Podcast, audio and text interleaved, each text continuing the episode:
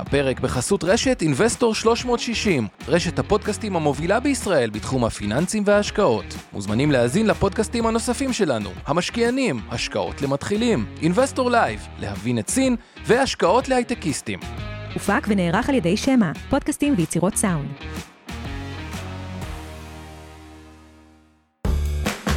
השקעות למתחילים אבנר סטפאק ועומר רבינוביץ' עוזרים לכם בצעדים הראשונים בעולם ההשקעות.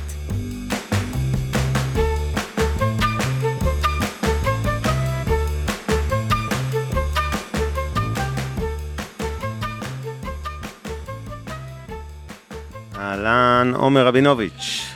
אהלן אבנר, בשבוע שעבר או בפרק הקודם דיברנו על אגרות אה, חוב, תשואה, מח"מ, את כל האג"ח, והיום אנחנו בדיוק בצד השני, התמחור של מניות. ובשביל לעשות את זה, אנחנו נדבר על נושא של מכפילים, מכפילי רווח, נסביר מה זה.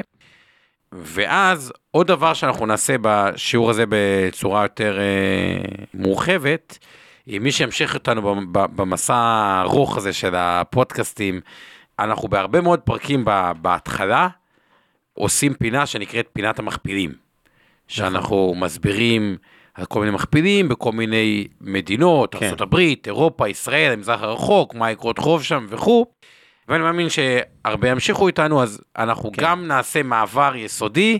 על הנושא הזה, שזה יהיה יותר ברור, אבל לפני שקופצים ככה למאוחר, כן, בואו רגע, נתחיל מה... קודם כל זו הזדמנות להזכיר לכולם שמוזמנים לשמוע את הפודקאסט אקטואליה שלנו, המשקיענים, מדי שלישי בתשע, אפשר למצוא אותנו בכל הפלטפורמות של הספוטיפיי וכו', וכמובן לצפות פיזית, זה מצולם. יוטיוב, פייסבוק ומקומות אחרים, אז זה המשקיענים. שלישי בתשע. כרגע מש... יכול להיות שהמפגש הזה, שאנחנו נלמד על מכפילים היום, אה, זה אולי אה, קצת מוקדם, אבל חלק מהאקטואליה אתם תבינו גם כן, וזה בסדר גמור. ובעצם על מה אנחנו הולכים לדבר איתכם היום, מה זה בעצם מכפילים, אנחנו נדבר על שני סוגי מכפילים, מכפילי מניות, מכפילי רווח סליחה, ומכפילי הון, אוקיי? של חברות ושל מניות, תכף נסביר את הכל, לא לדאוג. בואו נתחיל מבאמת אה, מכפילי רווח. אוקיי, אז מה זה מכפיל רווח? ניקח, ניצול ישר לדוגמה מעשית ו- ונתחיל רק אה, במשפט עם ההגדרה. זה בעצם שווי השוק של החברה בבורסה, חלקי הרווח שהחברה הזאת הרוויחה בשנה החולפת. אז נתחיל מהמכנה, סליחה, מהמונה, משווי השוק. מה זה שווי השוק? זה בעצם כמה החברה הזאת שווה, איך מחשבים את זה? זה כמות המניות שלה כפול מחיר המניה בבורסה. כלומר, שווי השוק זה נתון שמשתנה לצורך העניין כל אה, שנייה, דקה, שעה של מסחר, לפי המחיר של המניה בבורסה.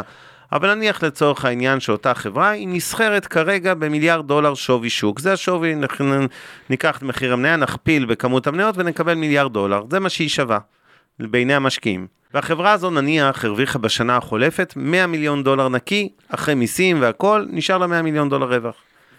במילים אחרות, נגיד שמכפיל הרווח שלה הוא מיליארד חלקי 100 מיליון דולר רווח, שווה 10, מכפיל 10, זה אגב נחשב מכפיל יחסית נמוך בהשוואה למכפילי רווח בעולם, בטח בחברות הייטק, אבל נזרום עם הדוגמה. מה בעצם אומר המושג הזה מכפיל רווח 10? זה אומר שאם אנחנו נקנה היום, נשקיע במניה הזאת, לא משנה אם זה אלף שקל, מאה אלף שקל, מיליארד שקל, אנחנו ונחזיק אותה לאורך 10 שנים, אוקיי? היא תחזיר לנו את כל ההשקעה ונשאר עוד עם המניה. במילים אחרות, הכפלנו את ההשקעה שלנו בתוך עשור. מזה נגזר מושג נוסף, שזה התשואה של המניה הנגזרת מאותו מכפיל רווח. זה בעצם 100 חלקי המכפיל. אם ניקח את הדוגמה הזו, אז מכפיל הרווח הוא 10, זה אומר שהתשואה שהמניה צפויה לתת לנו היא 10% לשנה לאורך העשור הקרוב.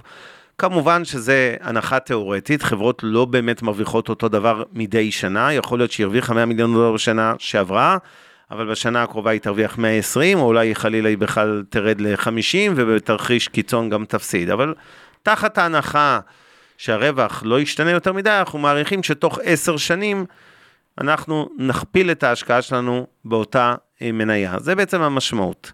אוקיי? זה, זה הבסיס של מכפיל רווח. עכשיו אני רוצה רגע להתעכב על איזה משפט שאבנר אמר, הוא אמר כביכול זול. למה הוא זרק על מכפיל רווח 10, כביכול זול? כי שוב אני חוזר, וזה מה שיביא אותנו כל הסדרת פודקאסטים. משחק בין אלטרנטיביות. נגיד היום על פיקדון מקבלים 4% בשנה, מכפיל רווח 10 מייצג 10% בשנה, שזה תשואה שהיא יותר גבוהה מהפיקדון. יותר גבוהה. זה הגיוני, כי במניה אז הסיכון יותר במניה, גבוה. נכון, אגב, המונח הזה, הפער הזה בין ה-10% ל-4%, במונח המקצועי נקרא פרמיית סיכון. זה הפער הזה. אגב, פתאום אנחנו גם מבינים, פיקדון שנותן 4% לשנה, אם זה היה מניה, זה סוג של מכפיל רווח 25, כי תוך 25 שנה אנחנו מכפילים את ההשקעה.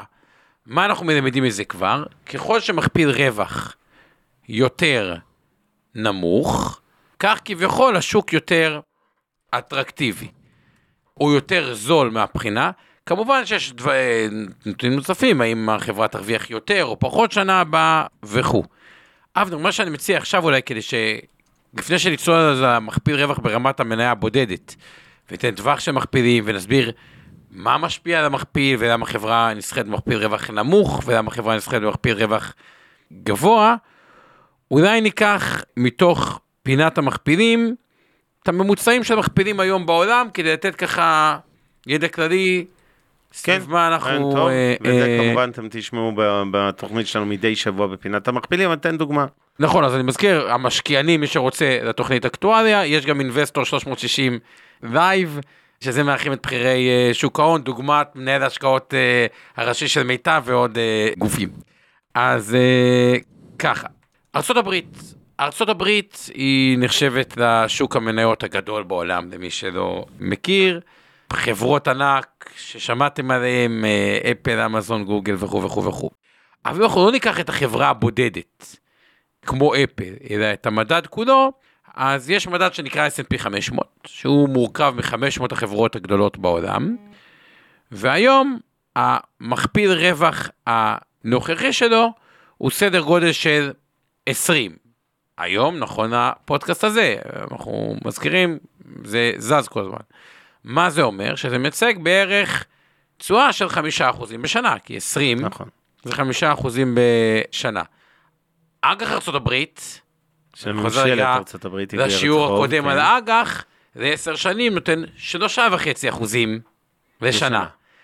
אז מה המשקיעים שואלים עצמם, ואני עושה עוד פעם את האלטרנטיבות, האם עדיף לי לקבל מניות שעל פניו אמורות לעשות חמישה אחוזים בשנה, במכפיל רווח 20, או לקחת אג"ח, שזה בטוח, זה מובטח, זה ממשלת ארצות הברית, בשלושה וחצי אחוזים בשנה. אגב, הפרמיית סיכון הזאת היא, זה, זה, הפער הזה בין חמש לשלוש וחצי, וחצי, אחוז וחצי זה הפרמיית סיכון, לא אגב גבוהה במונחים נכון. אה, כלומר, על. פניו, תיאורטית, משקיע שחושב שאותה חברה תרוויח את אותו רווח כל שנה, כלומר, הוא קונה אותה במכפיל 20 ומצפה שה... נניח שהוא קנה חברה במיליארד דולר שמרוויחה 50 מיליון דולר מדי שנה, כלומר זה מכפיל 20. אם אתם מניחים שהחברה הזאת הספציפית כל שנה בעשור הקרוב תרוויח רק 50 מיליון דולר והרווח הזה לא יצמח, אז במילים אחרות יש קצת משהו לא הגיוני בלקנות מניה במכפיל 20, כי אתם אומרים, אני יכול, יכול לקבל מאיגרת חוב בטוחה של ממשלת ארה"ב בשלושה אחוזים וחצי, לא שווה לקחת את הסיכון בשביל רק עוד אחוז וחצי. אם היו מציעים לי. שמונה או עשרה אחוז, הייתי אולי מעדיף להשקיע במניה מאשר באיגרת החוב, אבל כשמציעים לי רק חמישה אחוז זה כמעט לא הגיוני. ואולי פה המקום להכניס אולי מושג אה, חדש נוסף בעולם מכפילי הרווח, וזה המכפיל ההיסטורי, הרגיל, מה שאנחנו קוראים, בדיוק. לבין המכפיל העתידי.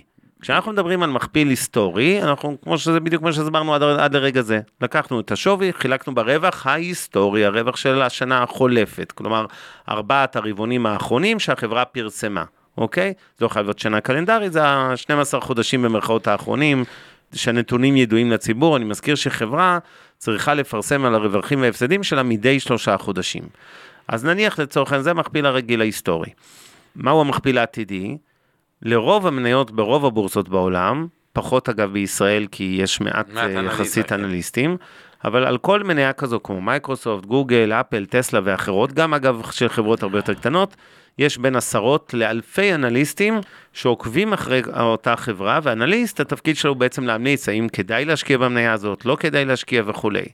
והוא מנסה לחזות בעצם את ההתפתחות העסקית שלה.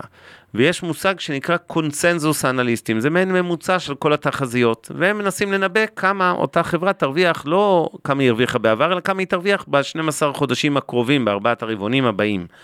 ואולי אפילו כמה שנים קדימה. אז כשאנחנו מדברים על מכפיל רווח עתידי, אנחנו לוקחים את אותו שווי שוק של החברה היום בבורסה, באותה נקודה שאנחנו בודקים אותו, ומחלקים לא ברווחי העבר, אלא בתחזית של אנליסטים לרווח העתיד. של מה? של השנה הקרובה. ואז יכול להיות שאותה חברה, אם נחזור לדוגמה, עם מיליארד דולר שווי שוק, ו-50 מיליון דולר שהיא הרוויחה בשנה החולפת, זה מכפיל 20, אבל נניח לרגע שאנחנו חושבים שהחברה הזאת, הרווח שלה יעלה מ-50 ל-100 מיליון דולר, היא תכפיל בשנה הבאה את הרווח, זה בעצם אומר שמכפיל הרווח העתידי שלה יורד מ-20 ל-10, נכון? כי השווי נשאר אותו דבר, זה מיליארד דולר היום, רק שבמקום שנחלק ברווח של 50, נחלק ברווח של 100, הרווח העתידי הצפוי לה, ונקבל מכפיל 10. עכשיו אני רוצה להרגיע אתכם. כן. מכפיל רווח עתידי, אבנר אמר, לחשב, אף אחד לא צריך לחשב בעצמו. יש לכם את זה הנתון נתון הזה בכל אתר, לעוס. וכל מי שיקשיב למשקיענים, כמובן בימי שלישי, נדעס לכם אותו כל, אה, כל שבוע. אה, שבוע. אז בוא נדבר רגע על מכפיל רווח העתידי של ה-S&P 500, אותם 500 החברות הגדולות בארצות הברית. נכון להיום, תחת הקונצנזוס האנלי- האנליסטי, מה שאבנר אמר, הוא נמצא ב-18. כלומר, איך יכול להיות שהמכפיל, מה זה אומר שהמכפיל רווח העתידי יותר נמוך מהנוכחי? זה אומר שחושבים שהחברות ירוויחו יותר כסף. יותר, או בגלל שהם יתייעלו ויפטרו עובדים, או בגלל שהם יעלו את ההכנסות, או שהם ישפרו. כן, אם תחשבו על זה מתמטית, אנחנו שומרים על המונה זהה, אותה מיליארד דולר, אבל המכנה, שזה הרווח, אם הוא יגדל, כמו בדוגמאות האלה שנתנו עכשיו, אז זה אומר שהמכפיל ירד, וזה דבר טוב, כי אנחנו רוצים לקנות מניה כשמכפיל הרווח שלה היא מכפיל, במכפיל נמוך, נכון? כי זה משקף תשואה יותר גבוהה. עכשיו, אז זה ארצות הברית. ארצות הברית היא תמיד ה base שלנו, כי זה שוק המניות הגדול ביותר. מארצות הברית, מה שאנחנו עושים, אנחנו מתחילים לעבור לשווקים יותר אה, קטנים. אז לפני שנלך לאירופה, נלך דווקא לישראל. כי בסוף אנחנו חיים בישראל, אז בואו בוא ניתן את הזווית הישראלית. והיום המכפילים בישראל, יש כל מיני מדדים, מדדים כמו שיש S&P 500, שזה מורכב מ-500 החברות הגדולות בארצות הברית, יש תל אביב 35, שזה 35 החברות הגדולות. ביותר, מן הסתם יש שם את הבנקים, חברות ביטוח, עזריאלי, מדיסרו, הקניונים שאתם נמצאים בהם וכו' וכו', ונייס כמובן שם וכו' וכו' וכו', יש תל אביב 90, שזה 90 החברות אחרי ה-35, כלומר יותר קטנות, עדיין גדולות, ואז יש עוד מדד, שהוא של חברות עוד יותר קטנות, אבל אם ניקח בגדול את הממוצע של המדדים האלה, אנחנו סדר גודל של מכפיל רווח תשע. מכפיל רווח תשע, אומרים, וואו, זה נשמע נמוך יחסית. זול. נמוך שווה זול, באמת מה שאבנר אמר. אז יש שתי, שתי סיבות להסתכל על זה, וזה ככה כבר התחלה בנגיעה של השקעות. אפשר להגיד, רגע, ישראל במכפיל רווח תשע נמוך, או שזה הזדמנות, או שזה בגלל שאנחנו מדינה מטורללת באמצע המזרח התיכון, עם אי יציבות פוליטית וסקטור עסקי כרגע פחות ב... ביציבות. ואז צריך להתחיל לנתח את זה. עוד לא ניגע בזה עכשיו, וקודם כל, המספרים, מפה אנחנו יוצאים. עכשיו, למה זה חשוב לצאת קודם כל מהמספרים לפני מהניתוח? מדינה טובה, לא טובה וכו'. ככל שמכפיל רווח הוא יותר גבוה, כלומר, החברות נסחרות יותר יקר, הציפיות שלנו יותר גבוהות, שהחברות יצליחו יותר, כדי להצדיק את המחיר היותר יקר.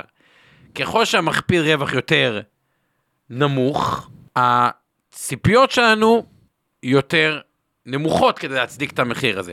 בואו ניקח את זה לעולם הנדל"ן.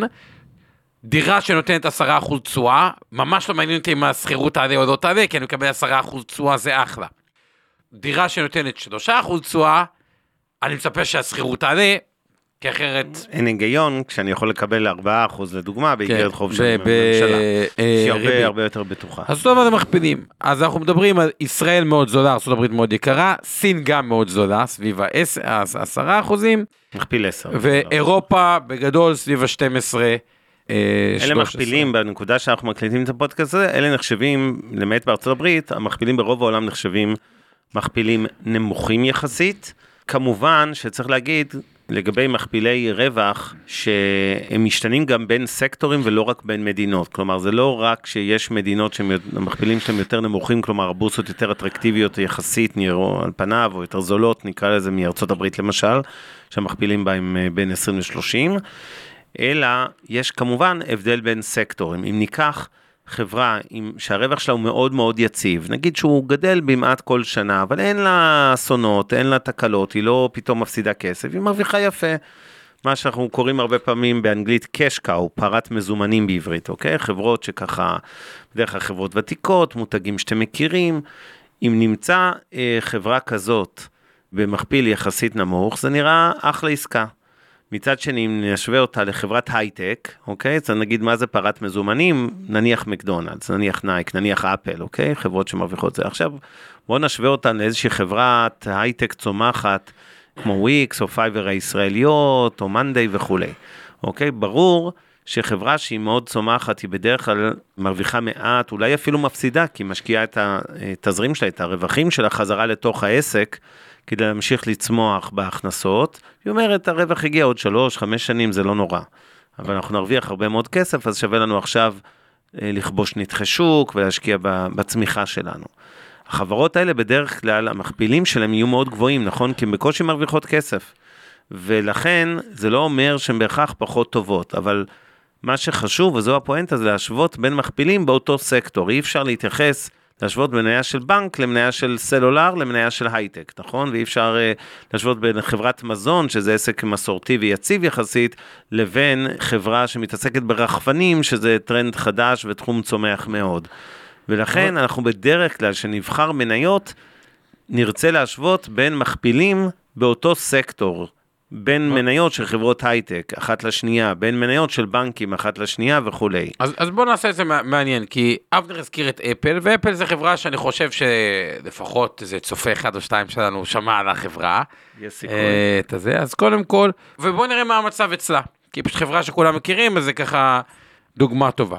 אז קודם כל, מי שקנה את אפל, והמספר שאני אגיד עכשיו אולי שמע הרבה, אבל זה גם הכיף במניות, מי שקנה את אפל, לפני עשר שנים בדיוק, הוא לא עשה תשואה של 100%, הוא לא עשה תשואה של 300%, הוא גם לא עשה תשואה של 500%, הוא עשה פי 10 על הכסף תשואה של 1,000 אחוזים. כן, כלומר, אם היה לכם... 10,000 שקלים, יש לכם מעל 100,000 שקל עכשיו. אבל, כמו שאנחנו אומרים, את הזמן כבר אי אפשר לבנות מכונה שמחזירה אותנו לעבר ולקנות את מניית אפל ולעשות את ה-1,000 אחוזים, צריכים להסתכל על העתיד. וכשאנחנו בוחנים את המכפיל של אפל היום, הוא מכפיל רווח של 30. מה 30 מייצג? 30 מייצג תשואה שוטפת של 3.3 אחוזים בשנה. ואז צריך לבוא לחברה ולהגיד, רגע, רגע, רגע. היא תצמח מספיק בשביל לפצות, כי על פניו זה נשמע תשואה נמוכה. אז צריך להבין אם יש לה צמיחה. ואז מתחילים לדבר, בגלל שזה אפל, אז זה קל, אתן לכם ניתוח basic, זה כמובן קצת שטחי יתר על המידה, אבל אפל יש לה אייפונים, וצריך לשאול האם האייפונים, יש יכולת להעלות את המחיר שלהם, אוקיי? כי זה מכניס יותר הכנסה, או שיש יותר יכולת למכור יותר, כי זה יגדיל את ההכנסה, ויש כל מיני הכנסות משירותים, כשאתם, יש לכם את ה... למי שיש את האפל סטור, או את הגוגל סטור, הם מקבלים מתוך זה חלק מהכספים של האפליקציות, וככה מתחיל ניתוח של השקעות. לא ניכנס עכשיו יותר לעומק מזה, ואז אומרים, רגע, אני חושב שגם היא תצמח טוב בעתיד, ויהיה לה יותר רווחים בעתיד, אז uh, היא מצדיקה או לא מצדיקה את המכפיל. אז אפל היא דוגמה לחברה עם מכפיל גבוה. גבוה. מכפיל 30, וזה ניקח... גם, צריך להגיד, זה לא סטארט-אפ. שכן צומח וכולי בכזה אלה קצבים, נכון, ש... ספק ש... רב אם השלושים שנים הבאות של אפל ייראו כמו הצמיחה המטורפת שהיו לו בשלושים שנים האחרונות, זאת אומרת היא כבר נכון. מתחילה להפך לחברה יותר יציבה משנה לשנה, ועדיין אוקיי. צומחת, אבל לאט לאט הצמיחה שלה מן הסתם תרד, היא כבר גודזילה. בוא ניקח עוד דוגמה שזה יהיה מעניין, הייתה לו מזמן את הבדיחה מטה מטה. מה הכוונה שמניית אה, פייסבוק, פייסבוק שהפכה בשם שלה למטה, שאני מעריך שיש פה גם לפחות בן אדם אחד שמשתמש או בוואטסאפ או באינסטגרם או, ב... או בפייסבוק עצמה, וכתוצאה מכל הבדיחות של מטה מטה והערכה בשוק, המניה מאוד מאוד ירדה והגיעה למכפיל רווח 10. עכשיו, מכפיל רווח 10 לחברה אמרנו, הוא משהו שמייצג ציפיות מאוד מאוד מאוד מאוד נמוכות, כי תחשבו על זה, 10% בשנה זה תשואה טובה, אז 10% בשנה אמורים לתמחר על עסק שלא כל כך צומח, כי כאילו, זה תשואה כשלעצמה היא תשואה מעניינת. ומה קרה בדוחות הכספיים שראו? מתה לא מתה. מה הכוונה מתה לא מתה? מתברר שאנשים מאוד מאוד אוהבים, גם הצעירים אגב שנכנסים, את הנושא של הקהילות.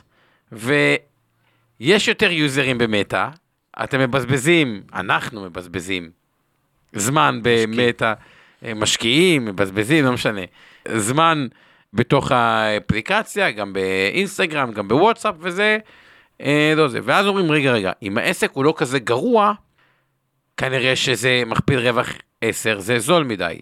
ואז, אם אנחנו נסתכל מה קרה מינואר, שהמניה הייתה, או קצת לפני זה, המניה הייתה ב-90 דולר, פתאום מוכנים היו לשלם מכפיל יותר גבוה לנייר, והיא באמת קפצה ב-100%, האמת יותר מ-100%, כמעט 150%, תוך ארבעה חודשים. מה זה מראה לנו? שאם המכפיל, עכשיו זה לא שהדוחות שהיו מאוד מאוד מאוד טובים וההכנסות טסו והרווחים עלו. מה שאני בא להראות את זה, כשהשוק רגע, הציפייה הייתה שמתה מתה, והתוצאות היו בסדר גמור או טובות, אז היה אפסייד מאוד גדול, כי זה הפתיע יחסית לציפיות אה, שהיו. אז ככל שהמכפיל יותר נמוך, ציפיות יותר נמוכות. אפל נגיד מצפים שמכפיל רווח 30 הוא משהו שאומרים אנחנו מצפים שהחברה תבצע טוב. אם אפל תאכזב, אז המניה... תרד אה, משמעותית. תרד אה, משמעותית. אתה רוצה אבנר שנעבור לנושא של מכפיל הון או ש... כן, כן, כן, כן, אנחנו צריכים לעבור למכפיל הון ונסביר מה זה. או שניתן עוד אה, לא, לא, דוגמה לא, אחרונה. לא, לא, שום דוגמה. אוקיי, אז נעבור עכשיו למכפיל הון. מה זה למעשה מכפיל הון? זה המכפיל השני הכי פופולרי אחרי מכפיל רווח. עם מכפיל רווח רלוונטי כמעט לכל חברה בעולם, מכפיל הון רלוונטי לענפים מסוימים, ותכף ניתן את הדוגמאות. אבל מה זה מכפיל הון? זה בעצם אותו שווי שוק של חברה שהשתמשנו בו גם במכפיל הרווח, אבל אנחנו מחלקים אותו בהון העצמי של החברה. מה זה המושג הון עצמי? לא לדאוג, יהיה גם הרחבה בפרקים בהמשך על דוחות כספיים, אבל ככה בשביל ההתחלה. לכל חברה יש נכסים ויש התחייבויות חובות, נכון? הלוואות, תגרות חוב ודברים כאלה. הסכום נטו של נכסים בניכוי ההתחייבויות הוא ההון העצמי. זה מעין, תקראו לזה ההון של החברה, זה מעין הכסף נטו במרכאות שיש לחברה. אוקיי? לדוגמה, לחברה יש נניח שלושה מיליארד דולר נכסים, ונניח שני מיליארד דולר חובות, זה אומר שיש לה הון עצמי שלוש פחות שתיים מיליארד דולר, אוקיי? אם אותה חברה נסחרת גם בבורסה במיליארד דולר, אנחנו נגיד שמכפיל ההון הוא אחד. אם להבדיל היא נסחרת נניח רק ב-800 מיליון דולר בבורסה, שווי שוק, כן? אז אנחנו נעשה את שווי השוק חלקי ההון העצמי, כלומר 800 מיליון דולר שווי שוק לחלק להון עצמי של מיליארד דולר, שווה 0.8. בגדול, אם מכפיל ההון נמוך מאחד, זה בדרך כלל אה, סימן חיובי מאוד. אנחנו רוצים לקנות מניות, לשלם על שקל שיש לה בקופה או על דולר רק 80 סנט, נכון? זה כאילו מניה בהנחה.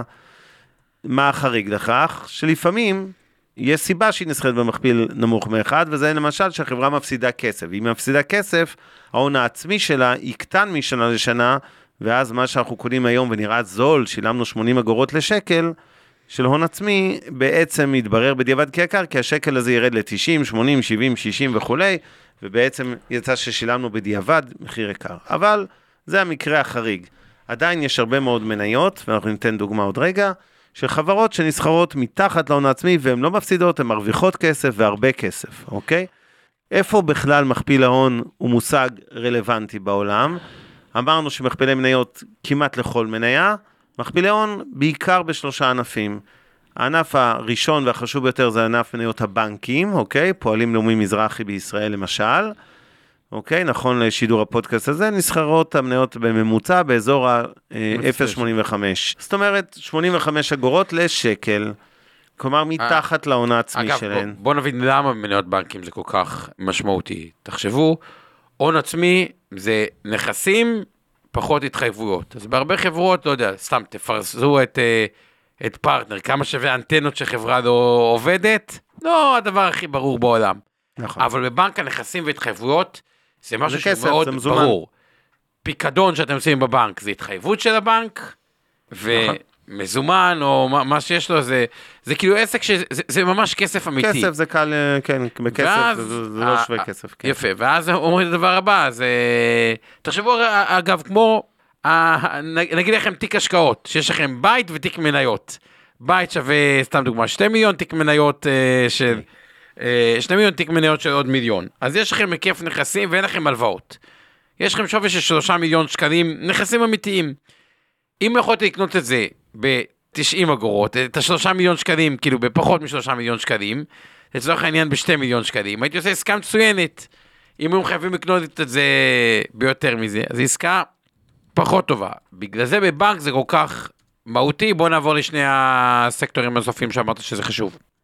כן, אז שני הסקטורים הנוספים זה חברות, מניות של חברות הביטוח ומניות של חלק מחברות הנדל"ן, לא כולן, תלוי באופי של החברה, יש נדל"ן למגורים, נדל"ן מגניב, יש קבלנים שבונים, יש חברות שיותר מחזיקות קרקעות ונכסים, ושם זה יותר רלוונטי מכפיל ההון, אבל בחלק מחברות הנדל"ן זה מקובל, זה בגדול שלושת הסקטורים, בנקים, ביטוח וחלק מהנדל"ן. לכל אלה כמובן אפשר להשתמש גם במכפיל הרווח שדיברנו עליו קודם היום בשידור הזה, אבל, אבל המכפיל המרכזי שנסתכל עליו, הוא יהיה כאמור מכפיל ההון, וכמו שאמרנו, אנחנו רוצים לקנות חברה במכפיל הון נמוך, ופה גם, כמו שאמרתם, מכפילי מניות, מכפילי רווח. כשאני אומר מכפיל נמוך או גבוה, אנחנו צריכים להשוות בתוך אותו סקטור. אין לי מה להשוות מכפיל הון של בנק למכפיל הון של חברת ביטוח או של חברת נדל"ן, נכון? זה לא אותו סוג פעילות, אבל אני כן יכול להשוות בין פועלים, לאומיים ומזרחי, להשוות את מכפילי ההון של שלושתן. ולכן אנחנו רוצים בגדול לקנות, לקנות מניה במכפיל הון נמוך.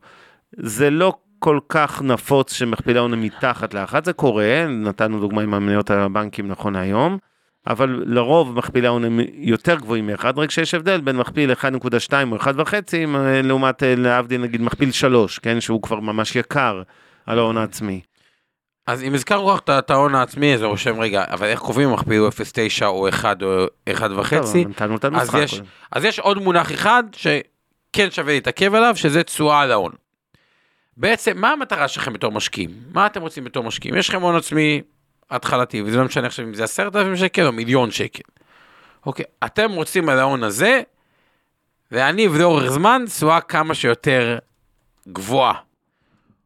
אותו דבר תחשבו על הבנק, וניקח את בנק לאומי או פועלים בתור דוגמה, הבנק על הכסף שלו רוצה להניב תשואה כמה שיותר גבוהה. אז בוא נניח, וזה באמת הממוצע ההיסטורי שלהם, שבנק לאומי ופועלים יודעים לייצר 10% על הכסף שלהם, על ההון העצמי. זה אומר, אגב, בשנים האחרונות, סתם מהיכרות, היה יותר מזה, אבל בוא נניח לצורך הפשטות שהם יודעים לייצר 10% על ההון העצמי. זה אומר שאם אני קונה את הבנק במכפיל הון אחד, כלומר שקל של הבנק בשקל שלי, והבנק יוצר, יודע לייצר 10% לשנה, אני צופה שהתשואה שלי תהיה 10% לשנה, כי קניתי שקל של הבנק בשקל שלי והוא מייצר 10%. עכשיו, ככל שהתשואה על ההון יותר גבוהה, אולי אני אפילו מוכן, יהיה מוכן לשלם טיפה יותר, סתם דוגמה, אם הבנק היה מייצר 15% לשנה, אז אולי הייתי אפילו מוכן שמכפיל הון שהוא גדול מאחד. גדול קצת מאחד, כי אני אומר, רגע, באחד ברור שהייתי קונה את זה, אבל שוב אני מזכיר, שוק ההון, קונה ומוכר, בטוח שמי שימכור לי את זה. אבל בואו נניח רגע, בשביל דוגמה, שבאמת היה בנק שהוא במכפיל הון אחד, ומייצר 15% לשנה, וזה היה יציב לאורך זמן, התשואה שאני אצפה לקבל את המניה היא 15% לשנה, כי קניתי שקל של הבנק בשקל שלי, ומייצר 15% בשנה, וככל שהתשואה על ההון יותר נמוכה, יכול להיות שאני גם יבקש לקנות את זה מתחת להון העצמי. עכשיו, איזה הזדמנויות, לפני שאני אגע רגע, אתה רוצה עוד משהו על זה, או שלהגיד איזה הזדמנויות השוק ההון לפעמים מייצר? אני, אני רוצה להגיד איזושהי אה, מילה לגבי זה, ואז אה, אבנר יעביר אליך. אז אמרנו שמכפיל הון אחד לבנקים, זה על פניו המקום שצריך להיסחר, בהנחה שהבנק יודע לייצר 10% על ההון העצמי לאורך זמן. עכשיו, קורים משברים, לדוגמה, בקורונה, כולם חושבים הגיע סוף העולם או לא הגיע סוף העולם? מה זה, הוא כבר מאחורינו, אני פלא שאנחנו עוד פה עושים פודקאסטים, היינו בטוחים שלא נהיה פה יותר. נכון, בקורונה התחלנו את הפודקאסט, אבל זה אמרנו מה, שבוע, שבועיים, שלושה שבועות, והעולם אה, נעלם. אז כאילו, מה אכפת לנו? נעשה שלושה שבועות, והנה אנחנו כבר כמה שנים. והעולם לא נעלם. אבל משקיעים חשבו שהעולם הולך להיעלם, ואז יכולנו לקנות שקל של הבנק בחצי שקל. עכשיו, זה נשמע אבסורד, זה באמת אבסורד, זה נשמע לא הגיוני, אבל עובדתית זה היה קורה. המצב.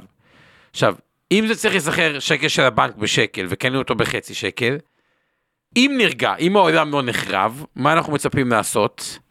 100% על הכסף. כי תחשבו, קנו שקל של הבנק בחצי שקל, מתישהו החצי יחזור מתי להיות שהוא- אחד, החצי יחזור להיות אחד. נכפיל את ההשקעה. ואבנר, אנחנו עדיין פה? אתה כן. איתי בשידור? אתה רואה אותי? זה אנחנו. אתה יכול לגעת אה, לי ב... אני אה, צו- צובט את עצמי להאמין. אתה צובט את עצמך? אז הפלא ופלא, העולם נרגע, ומה הבנקים עשו? תשואה פנטסטית. יותר מי שהשקיע ממאה, אז, יותר כן. ממאה אחוז על הכסף. בתקופה קצרה מאוד. איזה הפתעה, מאה אחוז על הכסף בתקופה קצרה. ושוב, למי שהיה אמיץ, והעריך שהעולם לא יחרב. אממה, תשאלו רוב האנשים איך זה הגיע לחצי שקל, כי היו מספיק כאלה שמכרו שקל של הבנק בחצי שקל. למה? אתה יודע למה? כי הם היו פסימיים והיו בטוחים שהעולם עומד להיעלם, והם רצו לברוח מהר מהר מהר ולמכור. הם ו- לא הקשיבו לפודקאסט שלנו. הם לא הקשיבו לנו. אם הם היו, אם הם יתמידו בהשק- במשקיענים בדיוק. לאורך זמן, הם לא יעשו שטויות. הם לא היו עשו אה, אה, שטויות. עכשיו. עכשיו, חלק מהם לא ידעו שהם מוכרים את זה. הם מכרו דרך משהו אחר. העבירו איזה מכשיר את הפנסיה שלהם או משהו כזה למשהו יותר סולידי. שזה בגדול למכור מניית בנק פועלים ולקנות פיקדון באפס. כאילו, זה מה שהם עשו. הם מכרו שקל של הבנק, כאילו מכפיל הון אה, חצי וזה, אבל הם לא הבינו שהם עושים את זה. אז זה למה הנושא של מכפיל הון בסקטורים אה, הזה. עכשיו, אבנר אמר עוד דבר מאוד מאוד חכם שאני רוצה לתקף. בנקים משווים לבנקים, חברות ביטוח משווים לחברות ביטוח, נדל"ן משווים אה, לנדל"ן, ולפעמים גם המצב הוא שונה, שהיה תקופה של באז סביב הנדל"ן, שנדל"ן נסחר מעל ההון העצמי ועל פניו נראה יקר, אחרי זה נפל, אבל נושא שמכפיל הון הוא מאוד מאוד מעניין, נושא שמכפיל אה, אה, רווח הוא מאוד מעניין, מכפיל רווח יהיה מאוד רלוונטי, חברה כמו אפל. פחות, מה שמשנה זה לא מה קורה אם מפרקים את אפל, מה ההון העצמי שלה, כי אני לא יודע מה זה בדיוק שווה המפעלים של אפל. מה ששווה באפל זה היכולת שלה לייצר רווח. נכון. וזה מודדים לפי מכפיל רווח. חברה כמו בנק, גם אם שנה אחת הייתה לו הפסד בגלל קנס, זה לא אומר שבשנה הבאה תהיה לו הפסד. הוא עובד עם החומר גלם שלו, שהוא אה, כסף, ובגלל זה המכפיל הון הוא יותר רלוונטי. אבנר, נראה לי חוזרים, אני חוזר עצמי במעגלים. אז בואו נתחיל כן, אז, אז בואו לסכם. נסכם את אירוע המכפילים. אז אמרנו, יש לנו שני סוגי מכפילים, מכפילי רווח, מכפילי הון, בשניהם המונה זהה, זה שווי השוק של המניה של החברה הזאת בבורסה במועד שבו אתם בודקים. אם ניקח מכפיל רווח, שהוא רלוונטי לכל סוגי החברות בעולם, כמובן בהנחה שהן מרוויחות כסף, אגב חברה שמפסידה בעצם אין לה מכפיל רווח כמובן, כי אפשר לחלק ב... במה, לא, אנחנו לא מקובל להגיד מכפיל שלילי, אבל בוא נניח שאנחנו מדברים בחברות רווחיות, והרוב הכמעט מוחלט של חברות בבורסה אכן מרוויחות כסף. אז מכפיל רווח הוא השווי שוק, חלקי הרווח של החברה. אם אנחנו מדברים על מכפיל היסטורי או נוכחי נקרא לזה, זה מכפיל על ארבעת הרבעונים האחרונים, נחלק את שווי השוק.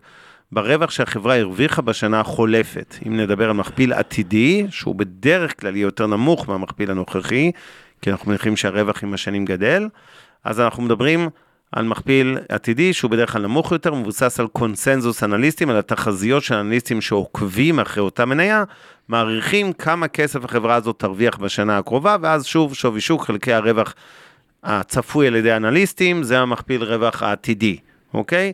ותמיד תזכרו, אנחנו רוצים לקנות מניות במכפילים יחסית נמוכים, זה אומר שהמניה היא זולה, שתשואת הרווח שצפויה לנו היא גבוהה, לדוגמה, קנינו מניה במכפיל 8, זה אומר שאנחנו מצפים לתשואה של קצת יותר מ-12% לשנה. במילים אחרות, מכפיל 8 גם אומר שאנחנו נכפיל את ההשקעה שלנו בתוך 8 שנים. אם כל שנה החברה תרוויח את אותם רווחים, נניח 125 מיליון דולר, קנינו אותה במיליארד שווי, זה מכפיל 8, מיליארד חלקי 125, זה אומר שתוך 8 שנים החזרנו את כל המיליארד דולר האלה, 8 כפול 125, וגם נשארנו עם המניה, היא עדיין שווה הרבה מאוד כסף, נכון? כלומר, הכפלנו את ההשקעה שלנו בשמונה שנים. אז אנחנו רוצים לקנות מניות במכפילים נמוכים, אבל אני מזכיר, אנחנו רוצים להשוות מכפילי רווח בין מניות מאותו ענף ולא בין ענפים שונים. אז בתוך ההייטק נשווה מניות של הייטק ובתוך הנדל"ן של נדל"ן וכולי וכולי. אם נעבור למכפילי הון, מכפיל הון זה עדיין אותו שווי שוק של החברה בבורסה, רק הפעם אנחנו מחלקים אותו בהון העצמי של החברה, אוקיי? בו הנכסים פחות ההתחייבויות של המעין המזומן נטו שיש לחברה הזאת, או הנכסים נטו. ואז בעצם, גם כאן, ככל שהמכפיל נמוך יותר, המניה כנראה יותר אטרקטיבית להשקעה, אם חלילה זו חברה בהידרדרות, אבל ברוב המקרים זה לא המצב, ולכן אנחנו אוהבים לקנות מניות של בנקים, לדוגמה, במכפיל הון נמוך מאחד, כמו שהוא כרגע בעת שידור הפודקאסט הזה בישראל. ובאופן כללי אנחנו רוצים מכפילים נמוכים. הם בדרך כלל לא יהיו נמוכים מאחד, אבל יש הבדל, כאמור, במכפיל הון של 1.2 יכול להיות בסך הכל נמוך, או אפילו 1.5 יכול להיות נמוך, אם החברה צומחת ברווח שלה ובהון שלה משמעותית. וכמובן, מכפיל 3 יהיה מאוד גבוה. וגם כאן, כמו במכפילי הרווח, אנחנו רוצים להשוות בין מניות מאותו ענף. איפה נשתמש במכפילי הון? בנקים, ביטוח וחלק מחברות הנדל"ן. נראה לי שארזנו את זה טוב, יש לך עוד איזה הערה לסיום? כן, הערה אחרונה לסיום. לא כל הכסף, כלומר, מכפיל נמוך זה טוב, אבל יש עוד צד נוסף של המשוואה, שאנחנו לא נדבר על זה בפודקאסט הזה, אבל אנחנו נדבר עליו בהמשך, זה איכות החברה. למה? וניקח רק את אפל כדוגמה. אפל, אם נחזור עשר שנים אחורה, לשנת 2013, הרווח שלה היה מספר דמיוני של 50 מיליארד דולר, הרווח בשנה שלה. 50 מיליארד דולר זה, זה, זה, זה המון, אוקיי? נכון. זה כמו כל הבנקים ביחד, הרווח בשנה. הישראלים, אפילו לא, יותר מזה. אממה, עברו עשר שנים, וב-2000, ועכשיו אנחנו כבר לא ב-2013, אפילו יותר, והרווח שלה השנה היה 112 מיליארד. כלומר, היא יותר מהכפילה את הרווח שלה. מה זה אומר? שהרווח עלה משמעותית. זה אומר שהמכפיל ירד משמעותית לאותו זה, כלומר אם המכפיל של אפל היום הוא 30 והחברה עוד פעם תכפיל את הרווח שלה יותר מזה בעשר שנים הקרובות, אז כאילו המכפיל רווח העתידי, העתידי של עוד עשר שנים הוא בעצם 15, כי הרווח הוא כפול. עכשיו, ככל שאנחנו מאמינים, ואנחנו לא נדבר על זה בפודקאסט הזה, שחברה מסוגלת לצמוח באופן עקבי, או באופן עקבי ומהיר, אז זה כל עולם ההשקעות הוא מין משחק עדין בין אני רוצה מכפיל כמה שיותר נמוך כי כולנו אוהבים לשלם בזול, אבל אני רוצה גם משהו איכותי שיכול לישון יותר טוב בלילה ולצמוח. וככל שבפרקים הבאים וזה, אז אנחנו נבעיר את המשחק הזה בצורה יותר אה, טובה, וזה יהיה מאוד מעניין, אבל עד לכאן בפרק הזה, ונתראה בפרק הבא. מעוניינים ללמוד יותר על עולם ההשקעות? האזינו לפודקאסטים נוספים שלנו. המשקיענים, אבנר סטפאק ועומר רבינוביץ' בתוכנית אקטואלית עם כל מה שחם בעולם ההשקעות. Investor 360 Live, אורן ברסקי ועומר רבינוביץ' מארחים את בכירי שוק ההון ומבינים את הטרנדים החשובים לשנים הקרובות. להבין את סין עם יובל ויינרב, עם כל מה שרציתם לדעת על הענקית מהמזרח. השקעות להייטקיסטים עם צח איציק, שיבנה איתכם תוכנית כלכלית להגשמת החלומות שלכם. והפודקאסט ההשקעות למתחילים, לכל מי שעושה את צעדיו הראשונים בעולם ההשקעות.